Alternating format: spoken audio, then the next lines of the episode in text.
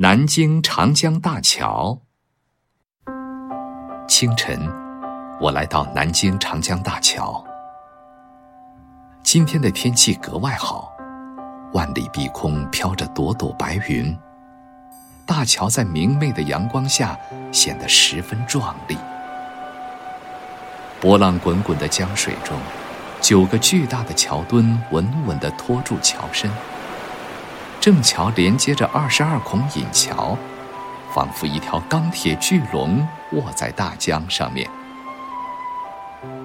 大桥分两层，底下一层是火车道，铺着双轨；上面一层是公路，公路两边是人行道。宽阔的公路上，行人车辆穿梭似的来来往往。我沿着人行道走进正桥。两座雄伟的工农兵塑像左右挺立，塑像后面耸立着两个高大的桥头堡，顶端的一面面红旗映着阳光，十分艳丽。正桥笔直的公路上，一对对玉兰花灯柱像等候检阅的队伍站得整整齐齐。